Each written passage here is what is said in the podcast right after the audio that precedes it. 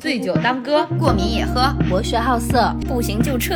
等一辆火车从窗前经过，今晚有梦可做。欢迎收听《养老少女》。大家好，我是小慧，我是大妹儿，我是三金，我是天霸。欢迎收听，就不听。欢迎收听《养老少女》。我自己说，我用不着你们配合。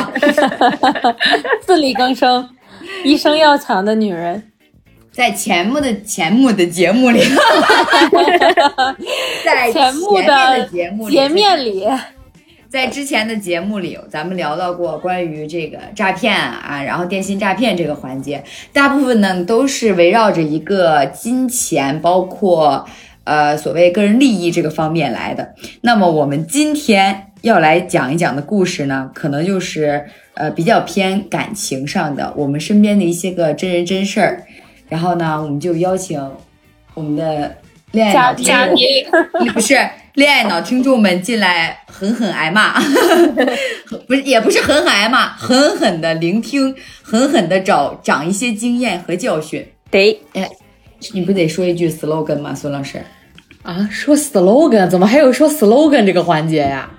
警惕之心，人人需要有之。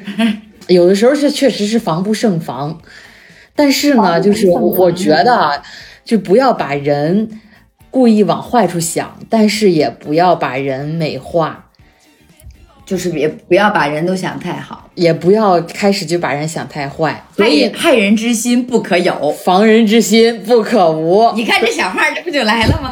slogan 不就出来了吗？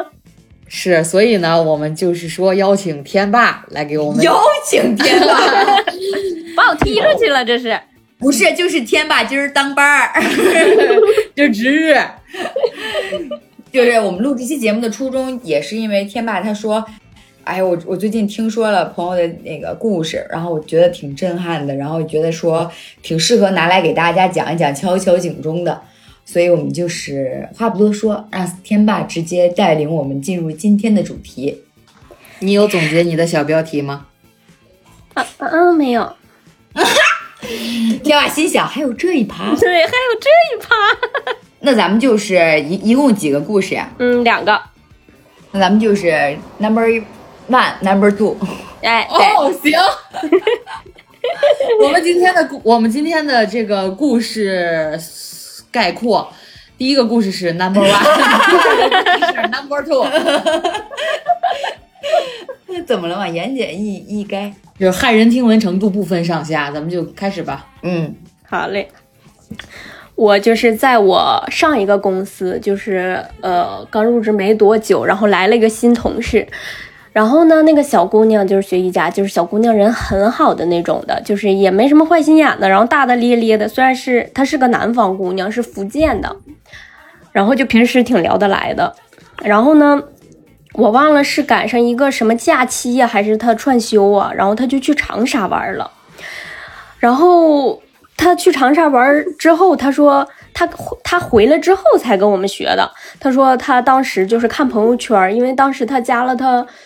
初中初中末还是高几的同学，看他朋友圈就说，哎，两个人都在长沙，但是那个是男孩子，就是当时和那个男孩子也不是很熟吧，但是毕竟是同学，然后他就给他朋友圈下留言了，然后他俩就聊起来了，说，哎，那既然大家都在长沙，而且都是一个人出来玩，那不如就是说结伴吧。然后我那个。同学，他我估计他也是，就是艺人，就是平时都是那种大大咧咧，跟谁就是都能聊得来的那种的艺人，哪位艺人？I E N F P 的艺人。对，反哎，他真还蛮像 E N F P 的，但是他具体是啥我也不知道，就是快乐小狗那种感觉。他们就一起这几天基本上都是他，呃，我估计好像就三天吧，三天是四天，就反正就没几天。然后他们都一起玩，然后他们一起逛街的时候呢，那个男生还给他买了鞋，就是女生有推辞，就是感觉不好，然后但是就是还是给他买了。然后后来好像我那个同我那个同事把钱转给他了，具体转没转我也忘了，反正就是。那个男生向他向我那个同事表达了好感，但是并没有确认关系。然后我那个同事就回来了，但是这段关系也没说确认关系，但是他们回来之后就是一直保持了联系，然后就是聊聊聊，就是你知道的，就是越聊越暧昧。但是他们在武汉的时候什么都没有发生啊，就是正常的一个玩伴的关系。然后我那个同事就是傻乎乎的小姑娘，就很上头，然后每天就你知道吧，中午吃饭，就是她平时。就很少，就是有那种小女孩娇羞，你知道吗？就像高中的时候，你分享你的恋爱日常，哎呀，你看他给我发了这个，哎呀，什么什么什么，就每天就是中午都跟我们分享这些，就是张嘴闭嘴都是那个男的。原来他从来都不这样，而且原来连男孩子都这样啊，张嘴闭嘴都是那个男孩子。你就看着他，只要他拿着手机在那儿聊天，他的嘴角就会不由自主的上扬。对。你总结的太到位了，就是中午他俩也在聊，而且他还跟我就是不停的夸赞过那个男孩子，就是比如说，嗯，他哪怕去忙了，他也会就是有交代，告诉他说我去忙了，就不会说无缘无故不回微信那种，就是我去忙了，然后大概多长多长时间回来这种，就是这点让他呃非常的呃满意，你知道吧？然后就是有有一天，然后他。就是都是他过后来分享给我们说，他就是周末是周五晚上吧，然后就是突然，呃，去到北京了，然后当时好像是说他想吃什么，他俩聊到他想吃什么来着，然后那男孩就突然到北京买了吃的，好像还有花吧，然后就去他他那个住的地方，然后就是给了他一个惊喜。就是既然到他住的地方了，你们知道的，就是不可能不发生关系了。哇哦，那么一个小问题，大家大家对于惊喜这个事儿是怎么想的？就比方说，你比方说我啊，我不太喜欢的惊喜类型就有那种你突然出现，然后在很多人的面前做了一件我非常之尴尬的事情。我就虽然你很用心，但是我就不太喜欢这种惊喜。但我觉得这个男孩做的还挺好的，就是他选择说，我就是到了你的城市，然后为你买了一份你喜欢吃东西，只是两个人之间的这种惊喜跟暧昧的这种感觉，我还挺喜欢的。虽然我知道今天这个主题他最后一定是个渣男，但是我觉得他这种做法还挺好的，至少不是那种，比方说什么在大马路上。突然，不然单膝跪地问你嫁给我吧，那种，我真的，哎呀，会我会遁地跑的。但是我其实这种惊喜，我也我不是很喜欢。我觉得就是，如果说两人确定关系了，然后就是真的感情非常好，你突然有一天过来可能还好。就是这种，我你还没确定关系，然后就到我屋门口了，就是我还没有准备啦。啊，你就觉得说不是最完美的状态，对，所以我不是很喜欢，享受不了你们的，你喜欢？这么突然在你面前，你不喜欢吗？就是你们两个人本来见不到面，然后聊天聊的非常火热啊，对啊，我说我，所以我说这男孩做的挺好的嘛，嗯，我是我是说啊，你你来聊聊，那我聊完了，那你能受得了那种就是在比方说在一个偌大的那个什么？百百十来号人的面前，突然就跟你说 不认识百十来号人，不是就是陌生人的场合嘛？就比方说他去一个大广场，他就为了要人多，然后他就就就在那儿就是给你搞了一个什么小的什么小小的惊喜活动或者是瞬间，就把你。轰到那个氛氛围上，你。首先我觉得啊，如果是感情基础在的话呢，我不确定我会不会喜欢，因为我没有经历过这种事情，而且我会觉得你们可能线下不喜欢，但当时当你处在某那一刻的时候，你可能也会感动的，但你不会觉得社死吗？你反过来想肯定会社死啊，但是你处在那个当下，别人非常用心的来给你准备了这一切，然后你置身其中的时候，前提是两个人感情正好啊。我觉得你可能也会感动的，就是你没有经历过这些，也我也没有经历过这些，所以我没有办法说，我到底对他是厌恶还是喜欢。OK，我我我能确定我厌恶。不是，我生怕我男朋友听这一期，我都觉得我喜欢，我他妈就很社死了，我就。你这属于打预防针儿型的。对对对对对，我我厌恶，我非常厌恶，因为我高中的时候，我有一个，我虽然没有什么百十来人的经历，但是我有一个十几个人的经历，我就已经很想死了。我要是有一个百十来人的经历，我应该就是会，就是因为我我至始终觉得说这种，哎尤尤其像那种在演唱会里 求婚的，哎，我我能接受是你你你可以在演唱会或者音乐节求婚，但是你是那种就是就是偷偷的，就是只有两个人。对，就是两个人，两个人就是你你你能 get 到，我能 get 到，然后就是那种，呃你知道那种感觉的。对，我不希望你说你把所有人的目光或者聚光灯就聚在我身上，然后就说，就我我我，那、一个是社死，可能是因为我没有意到那个程度，再来就是我觉得感情这种事情，在我看来是一个挺私人的事儿，就是我不太想把它就是放在一个。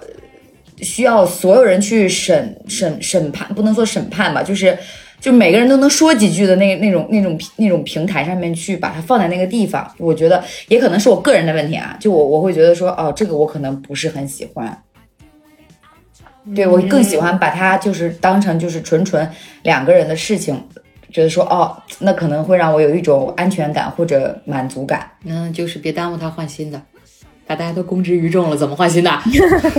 这些记忆会永远停留在你们的身、是你们的心中，哎，你要这么说的话，有道理是吧？对对对对，可能我觉得也有这种担忧。就是，呃，有一种还有退路的感觉。但是这这个东西放在所有人面前，你就感觉你没有退路了，你就是硬着头皮，可能这个事儿也得干到底的感觉。不是，就是你把这件事情搞这么大，然后所有人都知道你了，然后当你换下一个的时候，也会有人跟你说，哎，他那个呢，不是就这么好，怎么分手啦？对对，会有这哎，但是我我说的时候，我说之前我没有想到这一趴，那你们说完之后，我觉得这又是一个大好处。三金呢？哎呦，我们天霸会 Q 人了。我我也没有经历过这种大型的惊喜，但是我我仔我仔细想了想，我应该觉得我还是跟那个大门一个想法，就是也不太想要在很多很多人面前说这个事情，因为我觉我是觉得爱情的誓言没有那么的可靠，就是婚礼在我在我看来，就是已经是一个大型的场场合了。如果是像这种告白或者什么的，这这种类型的惊喜的话，对我来说是一种惊吓，就是让我不会让我觉得。我、因为我没经历过，我只能现在设想，我会觉得有点假这个东西，就是怎么可能一个人能爱一个人到那种程度呢？我不太相信。嗯不是不是，宝贝，这个只是一个仪式，他就是心里不爱你，他也可以给你这种仪式。啊，那就是纯纯的渣男嘛！就为了把你拿下，就想想方设法感动你。嗯，那他靠这种手段拿不下我。OK fine。那么这位就是闪现到北京的小伙儿，他当天晚上跟你的朋友发生了一些甜蜜的夜晚之后，他们的进展如何呢？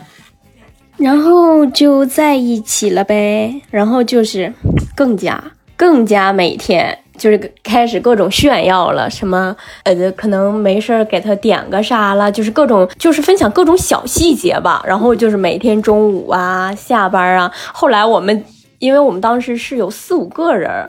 就是因为当时是那个项目组，就我们关系比较好，然后我们几个人就都说，你能不能不要再张嘴闭嘴都是他了。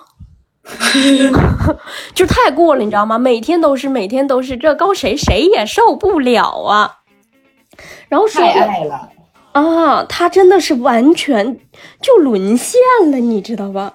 啊，我知道了，她之前的男朋友是金牛座，就是不是特别善于表达的。然后这个男生是双子座，火，就一整个打开了新世界的大门。人家怎么了？人家叫享受当下的快乐，你们怎么能说人家呢？我说什么了？我就说火，这不是我说我说他同事说让人家不要再秀了不要再笑了，啊，不要再提了。嗯，虽然他享受当下的快乐，可是他的同事们没有必要跟他一起享受吧？你可以自己快乐，对，而且众乐乐不如独乐乐。行，知道了。对，而且你就是你可以就是一天说一两句，他是时时刻刻不是在发微信，就是在说她男朋友。哇哦，人男朋友好，你好会骗，好，就是我有一次好像是我们就是过年聚会嘛，然后还听到就是大半夜她和她男朋友，因为我们还在玩，然后她和她男朋友打语音呐、然后还让我接电话呀，就是什么放心啊这种的，就大概是这样，就感觉嗯，其实其实最开始我们是不太看好的，但后来觉得嗯应该还可以吧。然后呢让？你让你接电话这一趴是什么意思？就是她跟她男朋友接打打电话，然后她她男她让你跟她的男朋友聊天。也不是，就是当时，呃，是我们出来聚会，然后特别特别晚了，然后就是他有点喝多了，我们喝酒了，然后我们就是还还要去 KTV，就那时候已经是凌晨十二点一点左右了吧，嗯，就是说她跟我们在一起，就是让她男朋友放心一点儿这种。呀呀呀呀！呀呀！我一下想起那表情包来了。然后就是他俩就是一直处于这个状态嘛。后来，呃，就是我们表达出这个之后，然后她也是就是尽量在少说，呃，她男朋友了。然后后来就是其实没有过多的听到她说这些方面的事情了。呃，先说她本身就是她在上海啊，呃，北京还有她老家那边都待过嘛。然后他个人就是觉得北京生活节奏过快，其实没有上海那种，呃，上海虽然节奏快，但是大家都是一个有享受生活的时间，但是北京可能就是他的感受来说，就是只有快节奏，然后会让人更焦虑，然后也没有时间去享受生活。其实他一方面就是很还挺喜欢北京的，因为。虽然没有时间享受生活，但是他觉得北京比上海要接地气很多，而且就是简单朴实的人也相对于来说多一点儿。然后一方面他又觉得北京会带带给他很多焦虑，然后那时候就是再加上可能他呃和前任分手，然后和这这任又这任也是在福建厦门，在他老家那边，然后他就开始想说，嗯。要不要打算回去？但是，就是她没谈男朋友的时候，她虽然说过焦虑，但是她从来都没有打算过回去，因为她有时候和她，呃，家里人容易吵架，无论是工作呀，因为，呃，她上学的时候，呃，学习挺好的，然后她后来就叛逆，然后就离开了她的妈妈，然后无论是工作啊、生活呀，就是总跟她妈。就是不对付，所以她一直都不想回到她的家乡。但是她谈了这个男朋友，她就开始有想回家乡的心了。然后我就劝她，我说你是因为谈了这个，或许你是因为谈了这个男朋友，你才想回去福建。我说你要考虑清楚，你不要因为一个人去换一个城市。我说我怕你会后悔，而且这个人到底怎么样，你们相处的时间太短了。而且他，我觉得，嗯，北京对于来。北北京对于他来说有挺多留恋的，因为他比呃相对于上海，他在北京的时间待的更长一点。然后他和无论是他和前男友啊，或者是我们之间工作，就是他的回忆挺多的。然后他又在纠结要不要回家，但是他虽然在纠结中，他已经托了他老家的人给他就是找靠谱的工作，因为。虽然说福建厦门那边也是比较好城市，但是工作机会肯定是没有北上广广多嘛。北北上榜，封神榜，马看见什么是 是人决定她的。回不回家是她男朋友决定的。哦，对，你们都说他是骗子，他明明是祥瑞。我就是爱他，怎么了？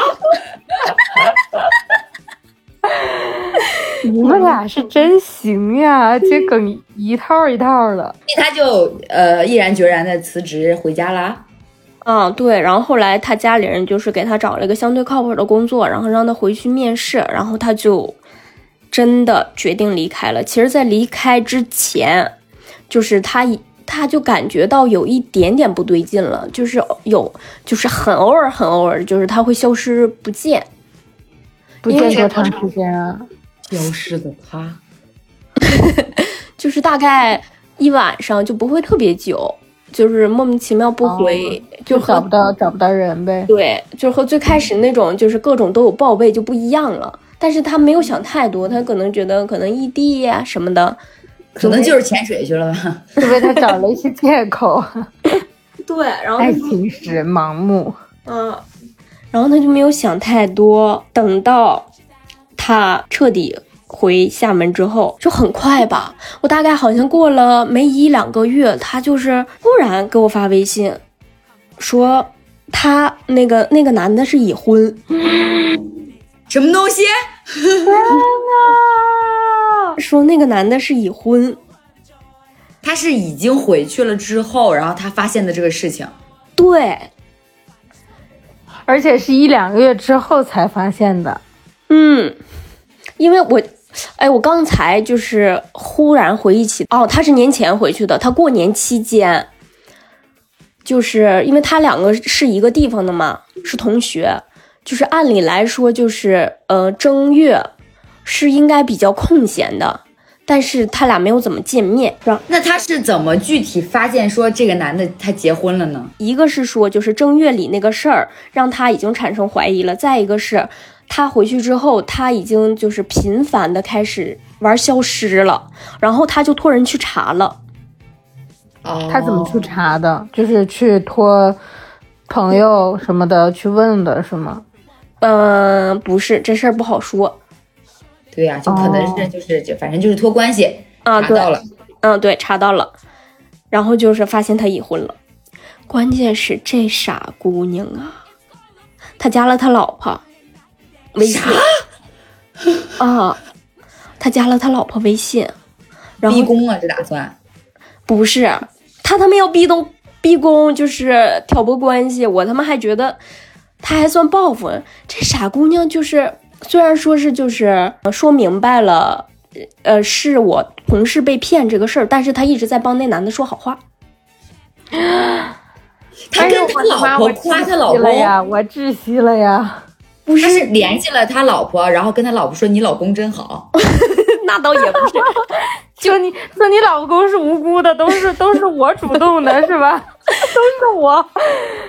那倒也不是，就是说可能说明白了这个事儿，就是他们他们三个这个关系可能前因后果之后，但是帮她老公说好话，就是那意思，你别怪他，然后说我们以后也不会联系啊，怎么怎么着，就是又不想破，就是不想破坏他的家庭，就是一直在就是维护他们的夫妻关系。天哪，他是个他是个菩萨呀，他是个他能当正宫啊？他这圣母，圣母。凄凉啊！天！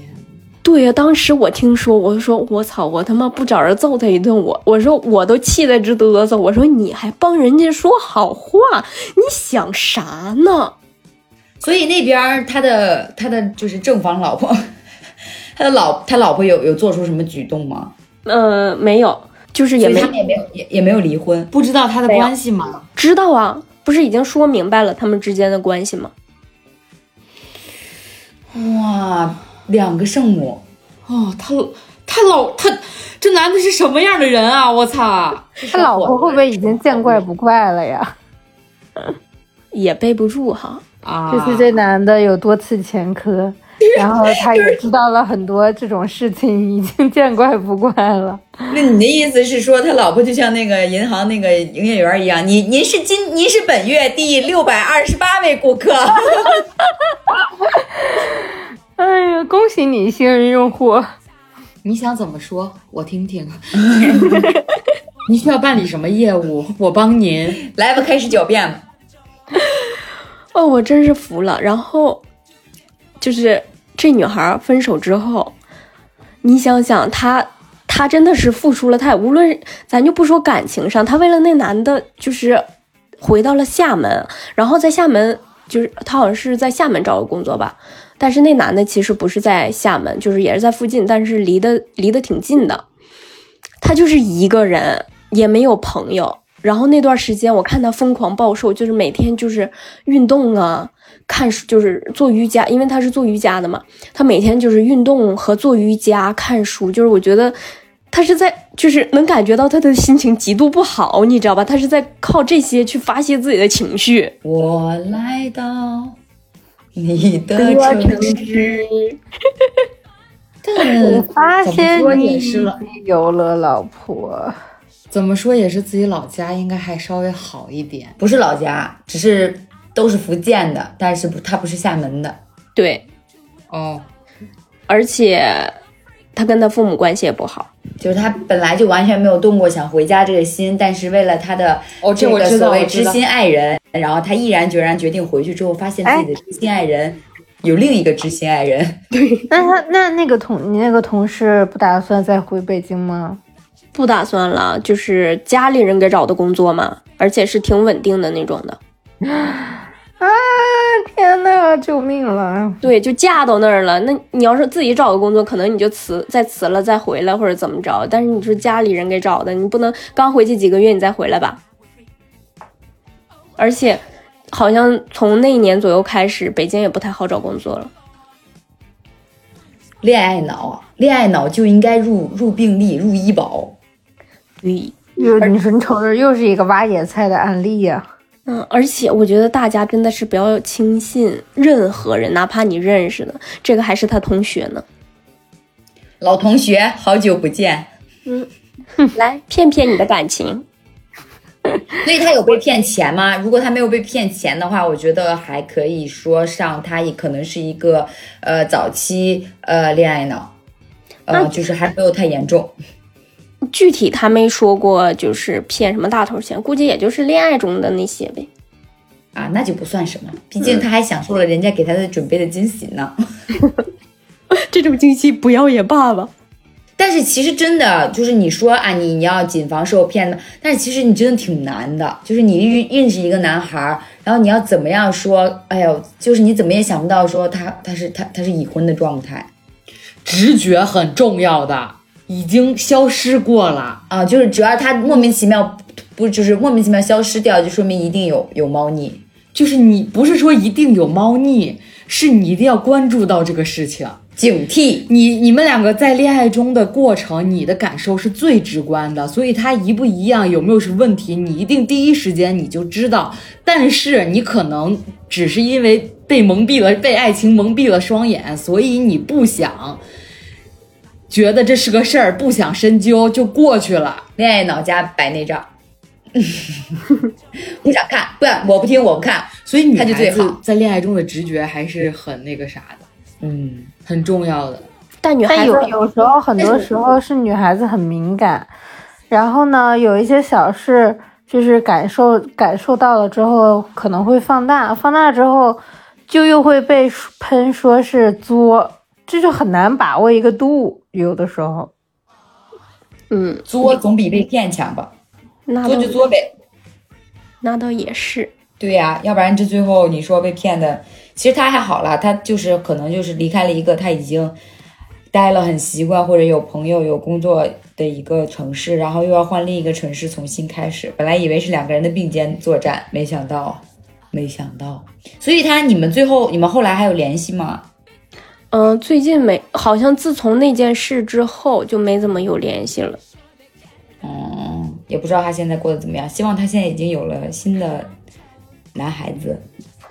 够呛。或者是我们别别着急找吧，有男孩子他这他这个 太你在联你在联系的时候，他说你你在联系他的时候，他说我现在在新疆。没说在缅北就行了。孤注一掷了，简直是。爱人在哪儿，我在哪儿。嗯，哎，我真佩服他这种啊，就是为了一个人能说换个城市就换个城市。不过也可能是说他就是本身他觉得他自己在北京没有一个很深的，不能说根基吧，就是没有很深的羁绊，就是可能我说走就也就走了，是吧，三金？就可能我可不是为了男人才来的呀。对，可对，可能他觉得本身也觉得自己压力挺大的，然后就想去，呃，找一个好的城，找一个新的城市，然后压力也没有那么大，和自己的爱人过上一些幸福的小日子。也算是给他换种生活的一个机会了。搞不好是福是福报。对，啊，嗯，可能吧。，对，嗯而且那验尸分途啊，而且那个男的确实是好像工作能力赚工作能力挺强，好像赚钱不少。给他花的多吗？那那那详细的咱就没问过。谈恋爱的时候应该多少还是会花一点吧。嗯，就希望这个女孩子从这个这一段感情经历当中吸取一些教训，不要那么容易的相信一个人，也不要为了那么容易的为了一个人去奔赴到另一个完全陌生的地方，也咱就也更加不要那么恋爱脑了。咱就是说稳定稳定，再考虑这种大事儿吧。对我也觉得你头可以三个月你上头的时候，你什么事儿都干最起。码对，就最起码对对方，然后对对方家里先大概的了解清楚，摸摸查摸查一下再说吧。啥也不知道呢？你说就去了，摸查一下这个词儿是不是有点儿，有点刑侦了？咱说摸查一下，一般有人你你摸查一下你男朋友家里，就是我觉得可以为爱人就是奔赴，你如果愿意的话，双向奔赴啊，什么这都可以，你自己自愿的，没有人会觉得说你不 OK，但只是说，就像刚才大家说，就是稳一点儿，稳，咱们一步一步来，没到那个步上，你就不要做那个那么冒险的举动，把自己置于一个不太好的环境和境地下，选择就会相对越来越少。哎，我那我就想问大家一个问题了，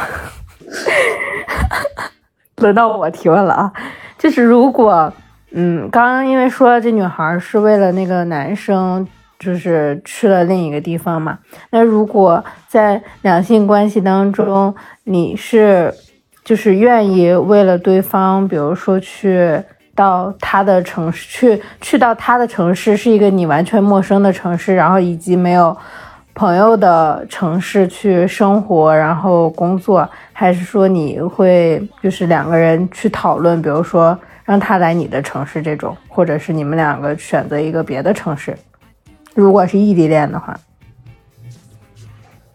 反正我是绝对不会仅仅为了一个人就放放弃一座城市去换一个全新的环境的，因为我觉得那样的话，我赌的成分有点太大了，就等于我把我所有的东西都赌在了这一个人身上。就像他，就像刚才那姑娘一样，她去了厦门，发现事情没有如她所愿那样的发展，那她就会可能，嗯，就会在情绪上面啊受到一些波澜啊，然后她走到低谷，然后还需要一段时间再建立自己的这种信念或怎样，或者自己的环生活整个的一个圈子是吧状态。我是觉得这种东西把自己放在了一个非常危险的局面上。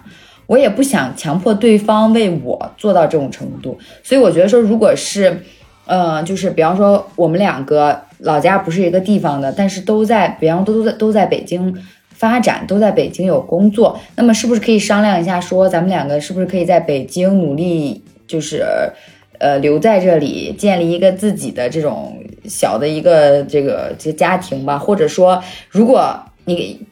再去另外一个可能压力没有那么大的城市，就是两个人在同时在一个陌生环境下，他跟单独一个人去奔赴另一个人，我觉得还是不太一样。就我可以接受两个人从一个全新的城市重新开始，但我不太能接受单向的奔赴，我都不行。但是我我忘说了一个前提，就是前提是这个男生他在那个城市他自己就是有房，有了婚房，而且比如说。就是放到现实上来说嘛，就是如果你们结婚之后，他的房子就是结婚的地方，可能就要在他那个城市，你会愿意吗？还是说我不会？有房就没有房子，我都不愿意。就是如果你你们俩是异地恋，如果你为了他去到他的城市，你们要想一下那个环境是孤苦无依，你没有任何一个朋友，你的朋友都是他的朋友。然后你所依靠的人只有他一个，但是你又不可能时时刻刻完完全全的他在你的身边，保护你、守护你、照顾你，你终究还是要你一个人扛下所有。对，而且你在那样的一个环境下，如果你们两个吵架的话，他的朋友只会向着他，而你没有任何朋友，你无处发泄，你都不知道该干什么。你们想想那种可怜委屈的样子，我觉得，而且你自己的心态一定会发生变化的，因为你就是。相当于对他会有更更格外的依赖。就是会有更强的依赖，因为没有别人，只有他。对你想想，你的朋友都在别处，当你们俩吵架的时候，他他妈的去找他的朋友去喝酒，去去散心，但是你只能窝在家里哭，太惨了。你都没地儿去，没地儿去。对你都没地儿去，你都没有人陪你说出去走走，听听你说说话。哎，那那那你按你这么说，你都不能接受。那比方说，你就是在北京，然后咱们也不是北京人嘛，然后呢，咱们就在北京谈了一个也是别的城市的男孩儿，他也在北京上班。那你这种情况，你应该怎么办呢？可以两个人都在北京啊，呃，对啊，我刚刚不也说这种情况，你说你都不能接受，我都不能接受的意思是我们两个再从北京离开，去到另外一个城市，再重新开始。虽然只有两个人孤苦无依，但是重新打拼也也很难的。啊，这个人得多他妈有能力呀、这种情况不算异地恋，这种算同城恋呀。我说的情况是异地恋，对，就是你们同在北你京比如说你在大门，你在北京，那个男孩在上海工作，就是他在上海，啊且他在上海，我明白你的意思了，就是如果对对对，如果说我在北京，我谈的男朋友在什么石家庄或者是哪儿，然后他要求我们两个人同时去天津发展，我也不会去的。那这怎么办呢？就是不谈异地的，就是，但是你就是爱这个人，我不爱。就是这种这种理智会让你摆在感情前面。那当然了，嗯，就是就假如是在谈爱情之前，先要把条件摆清楚了，再决定是不是跟他开始一段感情。对，有一种情况，我其实目前我想一下啊，就按照这几种情况来排列。如果我有一个可以接受的话，那大概是就是我回家，就是家里的对象。哎，比方说，嗯大学的时候你最喜欢的那一任男朋友，嗯然后没有后面发生的这些种种，嗯然后呢，就是咱你在成都，他不是去成都找你了吗？然后他突然有一天跟你说，说我不能一直待在成都，嗯，但是你又很你又很喜欢他，你又想跟他结婚的这种情况怎么办呢？就是我就不跟你结婚了，我那就不结婚了。啊，你就那你回去吧。对，哦，OK。那你觉得那个时候二二十三岁的你会做跟现在一样的决定吗？会。所以你当那个时候就坚很坚定的，就是说，如果他不愿意来我的城市，那我就不跟他在一起。，对，我为什么有这么深的感触？是因为我去他的城市待过一个月，嗯。就是一个月我就够了，嗯。所以我绝对不会跟他去他在的城市，因为我知道这个人他就算再爱你，对你再好，你们两个中间也是会有摩擦的，嗯。也不也不也不能让我放下一切与所有。嗯，很好，很理智。当然，你要来我的城市，然后就是说，如果你来我的城市，你可以凭你自己的能力，在我的城市找到一份你的立足之地吧，可能有点大，就是你能稳稳的生存下来，并且两个人，咱不说有更好的生活吧，起码就是依照现在的生活，他的生活状态不改变的话，那我很愿意你来我的城市。当然，如果你是单纯的，就是说你什么都干不了，什么的工作都找不着，然后一切处境非常艰难，你要为了爱一腔孤勇来找我，不好意思，我养不了，我养不起，你也别来。哇，你知道吗？你刚刚说的后者就是五万，但是我觉得，就算他他不是什么，就是一腔孤血，就是说来了来到你的城市，能立马找到一份不错的工作，能跟你能生活下去，我觉得时间长了也会出问题的。就是就你刚才所有的那些感受，他来了，他也会有那样的感受，是的，是的，造成两个人的矛盾。但是女孩子承担起来的责任感跟男孩子能承担起来的责任感还是有点差别。但是孤独和委屈是一样的呀。就是你女孩子会永远记着他是为我而来的，但是你男孩子可能就不太会了。嗯，嗯但我觉得这个你为我而来，无论是我觉得对，反正都是很有压力的一件事情。对，就会让人很有负担感。嗯，就是一一出点什么事儿的话，你就会扯到这上面。就是我当初是，就我牺牲了自己多多的什么，我来，我我我很讨厌就是这种在不平等的状态下进行的争吵。就是你你说什么都很苍白，反正我已经为了你，就要我以为了豁出命了，你现在凭什么在这跟我吵架？对，那我那那那还那还聊那还聊个屁呀、就是已已经是在一个不平等的基础上在谈这个事情了。就就是谈感情还是得平等一些。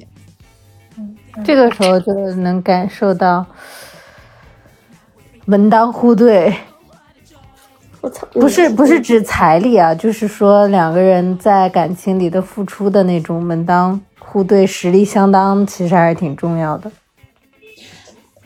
用用旗鼓相当比较贴切，门当、啊门当户对，可能还是家庭比较因素的那种。嗯，是的。那我跟我那网友还聊啥呀？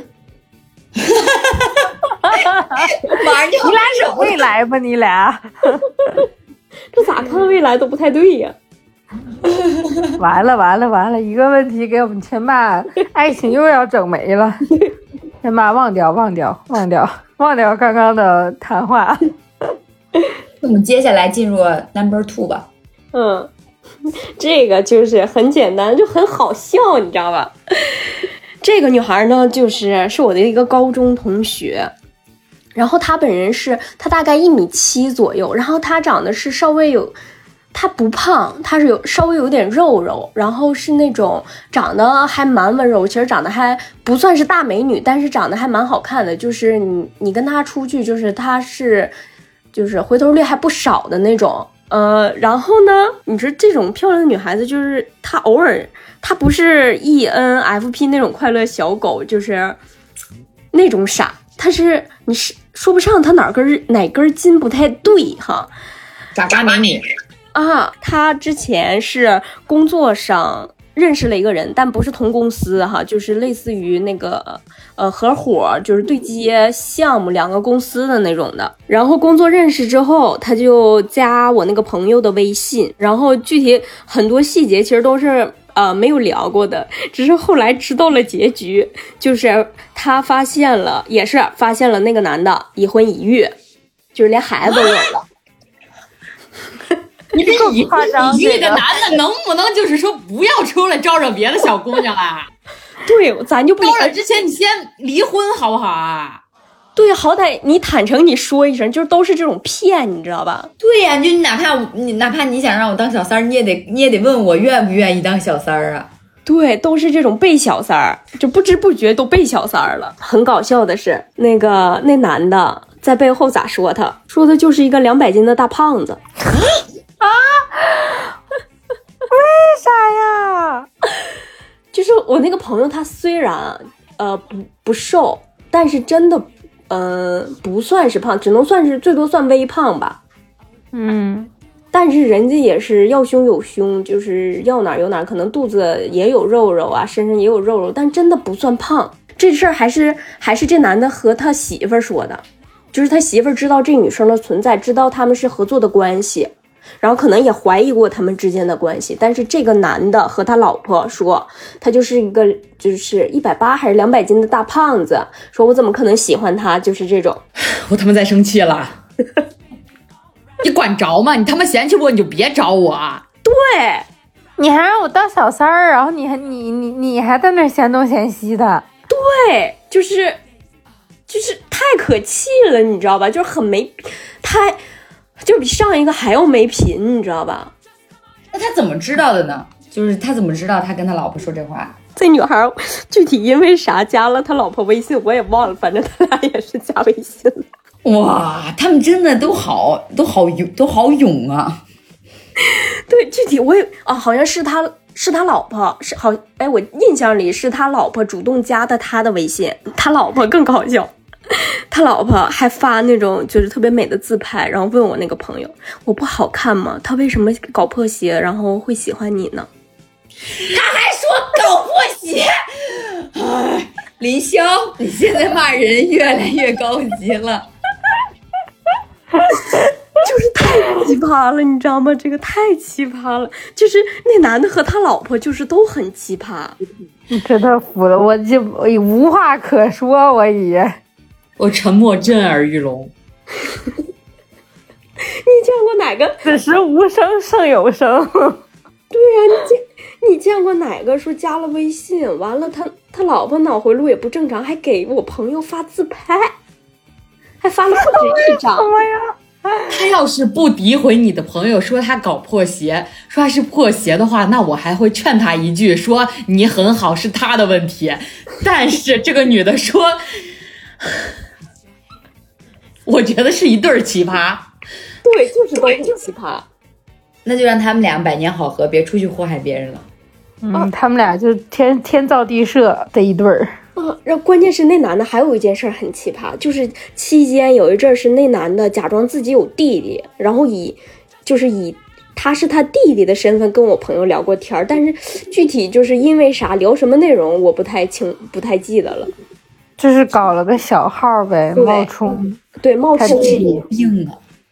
我也感觉他们人生如戏，他们诠释的好好啊。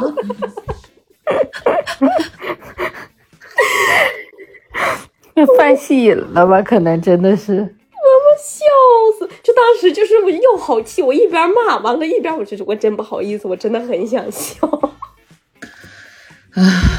我也想分享一个很搞笑的被骗经历，是我一个朋友，就是他不是被被人骗了，他是被狗骗了。啊？什么？李潇，你现在骂人越来越高级了。是是这样的，就是他，就是我一个同事，他很想养一只狗，然后他去三里屯的一个狗店，他们买，他去他就去看狗，然后他看了一只非常可爱的茶杯犬，然后当时人家跟他那个人家那个店里就跟他说三万块钱。然后呢，他就看那个小狗就特别特别合眼缘，他就买了。但是人家跟他说的是，这只狗永远不会长大，就是一个茶小，小体犬，就是茶杯犬。长不大的小体犬。现在你知道嚯，但是他这也是被人骗了。对呀、这狗是无辜的，狗也不知道自己做错了什么。玩不要太大。反正我觉得很好笑，真的。你们看那种差别，就是 本来一只好好的茶杯犬，长成了，大家就想象那个小香猪的那个故事就行了。对对对，长成了大乳猪，最后变成两母斤的两百斤的老老母猪的故事，就是差不多那个程度吧。但而且它最搞笑的是，它那个狗不是两万三万。啊，不对，他那狗不是三万，人家说的是你充三万赠你这只狗，对，他就他就充了啊。就是说，你充了这个钱，我赠你这只狗，多划算呢！你这只狗还能来我这儿洗护啊、买狗粮啊什么的。但是大家知道，就那家店儿是卖什么都贵，那三万块钱呢，估计就分分钟就能在我这儿直接花出去，就那种概念。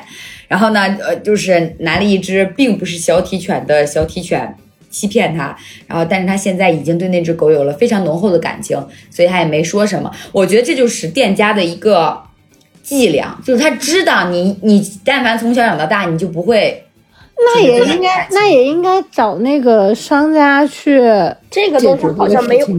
没有保我觉得障。我觉得这一定程度上也是一种情感的欺骗。我满心欢喜爱上了一只狗，结果，呃，它长成了它偷偷背着我长大了，对，对对对，我家这只狗也是啊，我家这只狗买的时候不说最多长长到三四斤，现在已经十六斤了。荒谬。然后人家就说，啊那还不是你们家喂的粮喂的太多了。啊，对，说你小时候喝羊奶喝太多了，长太大了。但是他们是这样，他们我之前听说就是说，呃，他们会拿小体的，就长不大的那种狗配能长大的公狗，串儿呃，不是，拿小的公狗配大的母狗，这样呢，这个母狗可以怀的多，就你们懂我的意思吧？哦，哎，但，是不它得增加是说产，增加产量。它一窝，比方说，如果是两个正常体型的狗配，只能怀俩，但你用一个大的呃女女的狗女女女孩子配一个小体小体型茶杯犬的男孩子，相当于它的基因里就是小小狗嘛，它就它的那个肚子里就比方说能那个能怀俩，它这个可能就能怀四个，哎或者五个，嗯、这种，它等于它就是少等了一次交配的时间，它就可以多卖一半的狗。那骑不上啊。能，哎，现在人这这人啥啥不行啊？人帮忙是吧？对呀、嗯，所以他就会有很多这种不纯的，但是他你不能说人家没有小体犬的基因啊，人家有，只不过是一半儿。我想了一想，我被骗的经历，我觉得除了我之前分享过的，就是我接到诈骗电话之外，我好像也没有什么被骗的经历。我我我我不记得我之前有没有在电台里面说过了，就是我唯一一次感情上面，我觉得我被背刺了，就是，呃，我初中的时候，那会儿就是有一个算是网恋的男朋友吧，然后被我的就是当时的闺蜜就是给就给背刺了，她想挖我的墙角，然后这件事情还是我当时的那个所谓的男朋友告诉我的，我当时就是怎么说呢，在小小的十三岁，人生就第一次面临了。双重情感的崩塌，所以对我来说，就也就是那一次让我感觉说好像有那种被背叛的感觉。但是因为好像时间有点久远了，我已经想不到我当时是怎么疗伤的了。我只记得我当时就是高举闺蜜大旗，我说不行，我要誓死捍卫姐妹之情。转身我就跟那个我的那男朋友说，我说咱俩分手吧，你不要再联系我了。我操，我操！然后我就我确实现在想想，我也是我就是罪有应得，哦，我活该。啊，那就是一个小时候的一些个不懂事积淀，呃，这个积淀了一些个现在的情感观念，点击积淀又积淀。我想了想，那个我们聊选题的时候，我就在脑子里一直过，我说我的这些。屈指可数的情感经历已经在咱们电台里都都已经就是讲的非常的详细了。然后我就突然想到了我之前的一个前同事，她呢是一个特别有才的女孩子，就是她自己有一个公众号。这这个是我在她离职之后我才知道的事情。她自己有一个公众号，然后还是一个摄影就是博主，然后还。帮别人去做那个什么写真拍照啊，这这些的一个女孩子，然后她现在就是离职去香港上那个研究生了，考研了，就是经历还是挺牛的一个女孩。然后是在她离职之后，我就发现她朋友圈发了几个公众号的文章，一开始就是一些很奇葩的这个情感的经历，我以为他是转发的呢。后来发现，原来这个公众号是他写的。这个情感经历是什么呢？是他大学的时候谈了一个男朋友，应该谈的时间也不是很不是很短的那种。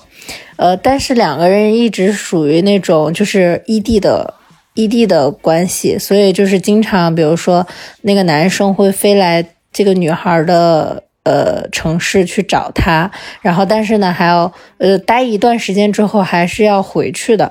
就是两个人这样，嗯，交往的时间应该有几年，直到他工作之后，就是呃某一天，我不知道他是我，因为我那个文章巨长，我我可能没有看的特别完整，就是具体他是怎么发现这个那个男孩有一些端倪的，好像是后来有一次。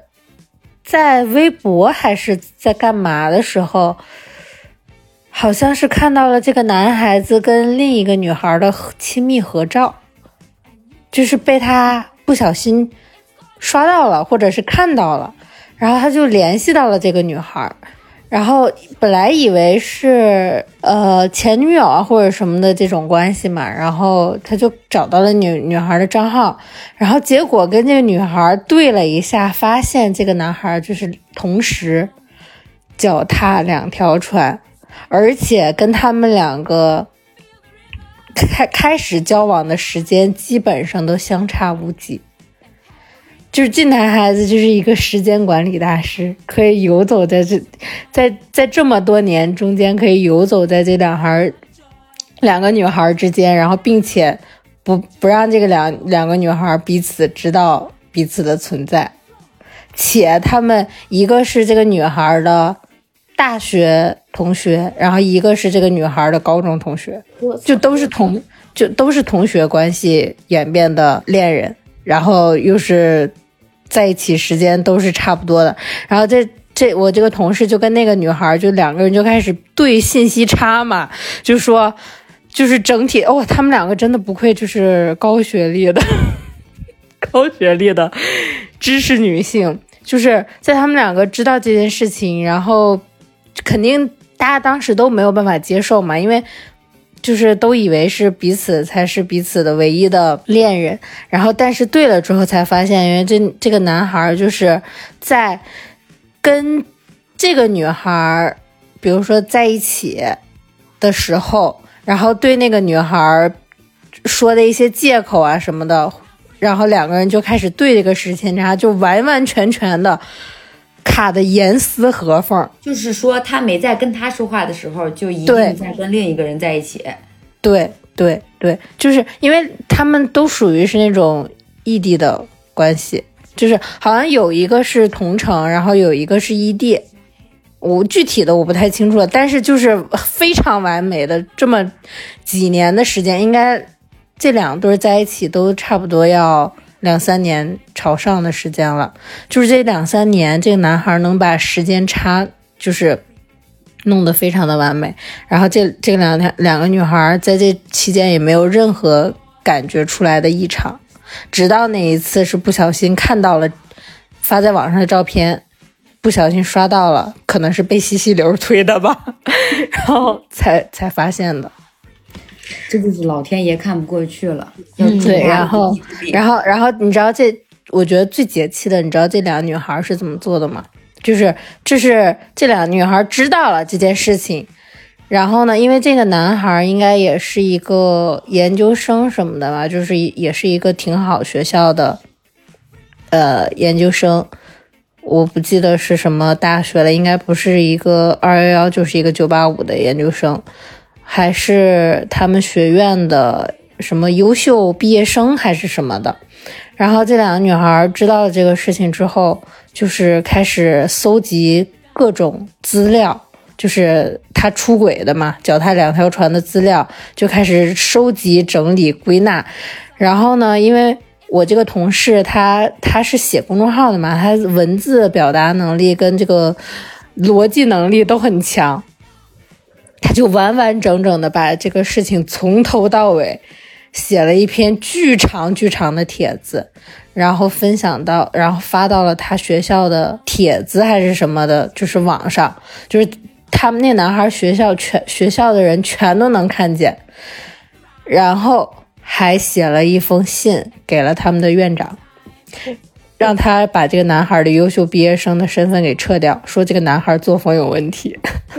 然后，然后这个男孩的这个优秀毕业生的身份真的就被撤掉了。我操就是两个女孩抱团取暖，对渣男的故事。对，我也觉得挺解气的。两个女孩捋逻辑，然后在做各种事情的时候，其实我觉得也是对他们第二次伤害了，就是确实挺难受的。因为两个女孩肯定都是真心的嘛，没想到这个男孩子就是骗了他们两个人的感情。呃，我本来是今天录节目之前想要再去重新找一下他那一篇公众号的文章，再重新看一下这个事情从头到尾，给大家讲的更清楚一点。但是我发现这女孩应该是把那个笔记全删掉了，就把那文章删掉了。我记得很清楚的就是他应该是前几个月结束的这个事情，他也写了一篇很长的公众号，就是说了他。这个事情从头到尾，他觉得已经很长时间了，他也不想要说再让这件事情因为说报复这个男孩或者是怎么样的一种心理吧，就是还要持续的在这个感情里面去深扎，然后去给自己反复的扎心，然后可能就是说这个事情过去了就过去了。他还他们还联系了他的父母，告诉了他父母他们他儿子的这个劣迹，然后但是他那个妈就挺奇葩的，好像是就是向着是向着他儿子的，这种儿妈妈不像儿子？